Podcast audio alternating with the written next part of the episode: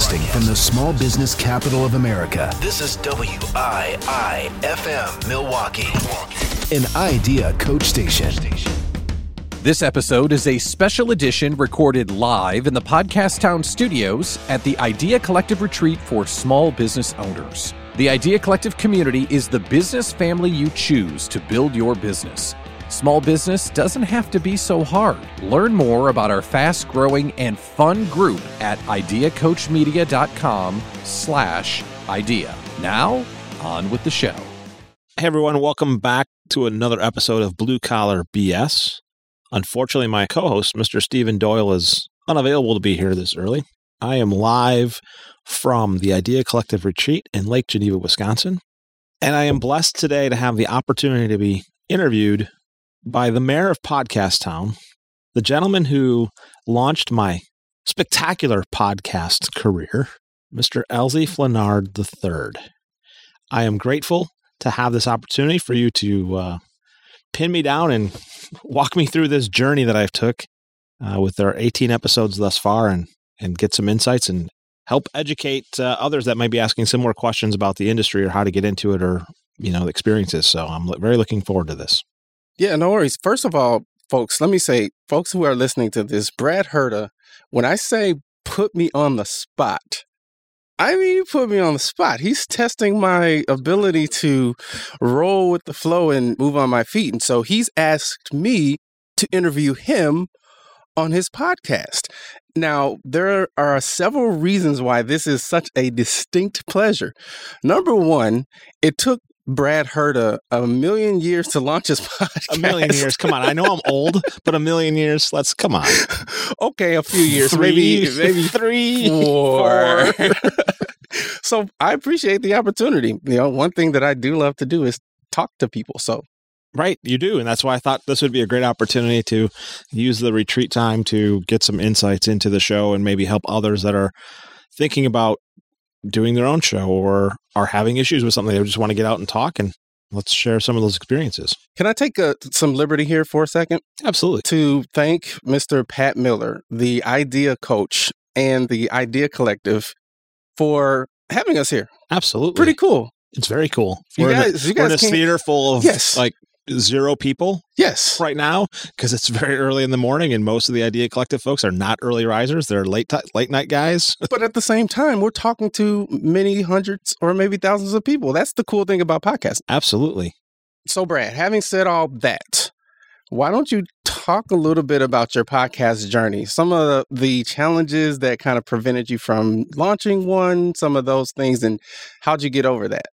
So uh, we are a generational show, and I've made it very clear that I'm an X, Generation X, and yes, I might have uh, grown, didn't grow up with technology, but technology has evolved as throughout my lifetime. Uh, so getting through some of that hurdles of I don't know it, I don't understand it, this new medium, I've never listened to podcasts before. Right, I listened to the radio. I mean, Sirius XM was a big deal for me. Woo, satellite radio. Okay, I can get anything I want. Now, podcasts, holy crap, you can get whatever topic on anything at any point in time on demand. That just doesn't wrap in my head. So that was one of the hurdles to get over. And then I was very grateful to the podcast town community that you were uh, so gratefully willing to put together where everybody can learn and ask questions and be able to find things out so I could do this on my own and understand what the investment of time and energy was going to be on that. So it was really getting enough headway and then having my co-host Steve Doyle kind of get him off the schneid as well and say, screw it, let's do it. And we did. Screw it, let's do it. so, what? Tell me a little bit about why generations. Why is that a passion point for you? So, particularly for the blue collar space, you have 10,000 people exiting the workforce every day from the boomer side of it. We don't have 10,000 people a day entering the workforce to replace those. When I look at the folks in Gen X, they're the next ones out. Right? It's a much smaller part of the population in the workforce. And millennials, whoever are working today, that's all that's going to be working. Right? This 40, 62%, I think, of all the millennials are in the job workforce. We're not going to get another 30% of them to come back and say, hey, let's swing a hammer, or plumbing, or whatever that's going to look like. So Gen Z is really where the opportunity exists. And that communication difference and the behavioral differences and just that relationship to go from boomer to Z or millennial to Z or X to Z and vice versa. It's just very passionate for both of us to help that industry grow and sustain. Because if if we don't get Gen Z in, there's nobody who's going to come and cut your lawn. There's nobody who's going to come and build your house. There's nobody who's going to come and fix your car. Now, has this pandemic, and in addition to this whole gig economy and new way of working, ha- has that added complexity to the problem? Absolutely, because they don't have to go to work. I don't have to have a nine to five job to make money. I can do a podcast. I can find some great sponsors, get some distribution. I don't have to do anything except use your voice or use your influence to go do those things. Blue Collar BS is not one of those podcasts that I can turn that into a lifetime of of opportunity. Uh, it's more of a passion project to be able to say, "Hey, you let's get the never word out." You never know. You never know. I've, I've seen funny things happen when you attach passion to getting your voice out there. Um, passion is contagious, and people can sense when you love what you do, and they're attracted to it. So I, I would venture to say that you. I, I think you'll be surprised with where where your show will end up. we've been very surprised for me, right? Not knowing what the statistics are and different things, we've been very pleased with the uh, reach and the rate and the opportunity to capture an audience. You know, we launched in March. It's now November. You know, I think we have not that it's a big number, but we're almost at a thousand downloads. Woohoo! Thousands. Woohoo! That's that's a thousand people um, that have given you their well, that's a thousand listens. Unique listeners are uh, just shy of five hundred. That's Brad. That is huge.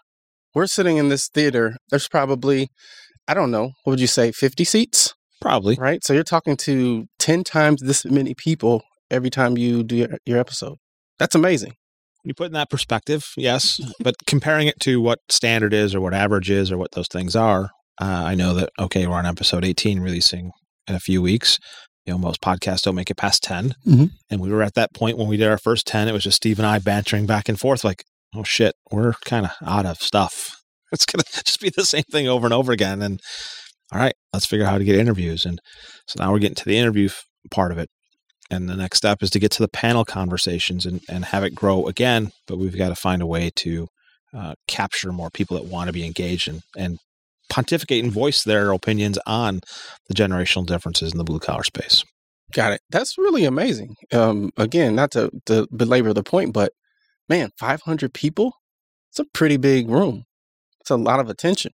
It is, and it's it's generated opportunity. It's generated leads. It's generated some clients and conversations. So uh, it's been very productive from that perspective. Even though that was not the intent of doing it. The intent of doing it was to get that message out there and hopefully get the Xers and maybe some of the Boomers that are listening to podcasts to recognize that to be successful in their industry going forward, they need to think differently. Doesn't mean they have to change. Just means they have to think differently in how to attract and retain and communicate. So it's all about the communication. Mm-hmm. So I want to I want to dive into that a little bit more a little bit later, but I want to I want you you mentioned something, um, and this is what I call Brad podcast rain. It's things that happen to you, through you, for you because of your podcast that you weren't even expecting. You mentioned a couple before, but I'd like to to spend some time talking about some of the leads, some of the opportunities, and things like that that have happened because of your podcast. So the podcast rain happened Fourth of July weekend. I'm on the golf course on July 2nd. Uh, I think that was a Friday this year. Got a voicemail late Friday afternoon at like three o'clock. Hey, um, listen to your show. I could picture everybody that picture people in our business of who you've been talking about. Let's have a conversation. Just like that.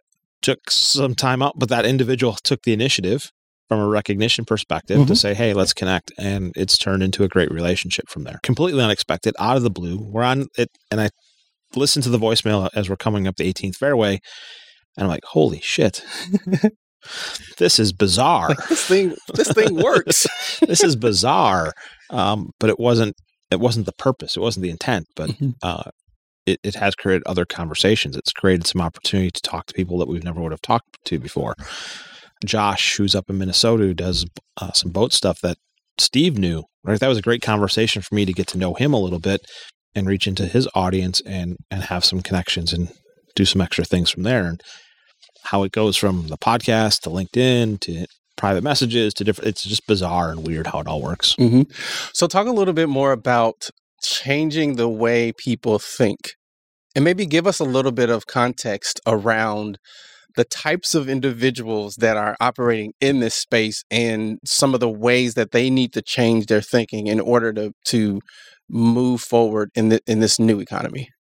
So, boomer, typical owner, right right now has the business for 30, 35 years, maybe second generation, um, has all of the people that are just like him that have grown up with him in the business, uh, have similar experiences growing up, same eras. But then you try to hire a 24 year old or 22 year old kid out of those, they're like, oh, they have no common sense. Well, they're saying that same thing back to you when it comes to technology or communication and different things because they grew up differently. And just having that realization of it grew up differently versus my way or the highway as a business owner or even a leader, that is vastly important to understand and can create huge differences um, in what you're doing. I was blessed to be able at Bucyrus build a team uh, in my purchasing group, and I intentionally built it where I had some boomers that were there that I knew they were going to be three to five year hits. And then I had some other extras and I had some millennials and I had, well, Gen Z wasn't in the workforce then, but had that circle of life to be able to have people um, learn from each other and support each other. And a lot of the blue collar businesses aren't doing that. They're stuck with, hey, we've had our employees have been here for 25 years on average. Awesome great. Unless you're planning on shutting down the doors when you leave, those days are gone. um, you're going to leave a bunch of people in a lurk because they're going to be unemployed because nobody's going to want to run the business. Yeah. So it's protecting that entire employment cycle, protecting uh, the economy, protecting the trades and service industry where people get their hands dirty. And, and if you don't figure out how to get the Gen Zs in and communicate differently and, and at least be aware, you're in trouble. Mm-hmm, mm-hmm. So, what are some of the, the ways that you're you're helping organizations move in that direction? Uh, a lot of it's about setting expectations, making sure that you build an organization where you can tell a young individual that in three to five years, this is what that plan looks like versus, hey, you want to be an apprentice? Yep. But in 30 years, you can have, you can be at this wage. It's not about the 30 years. It's about the two year, the three year, four year plan. And most organizations pay for time and seat, not based on results. So we really focus on results based activity for putting employment in place.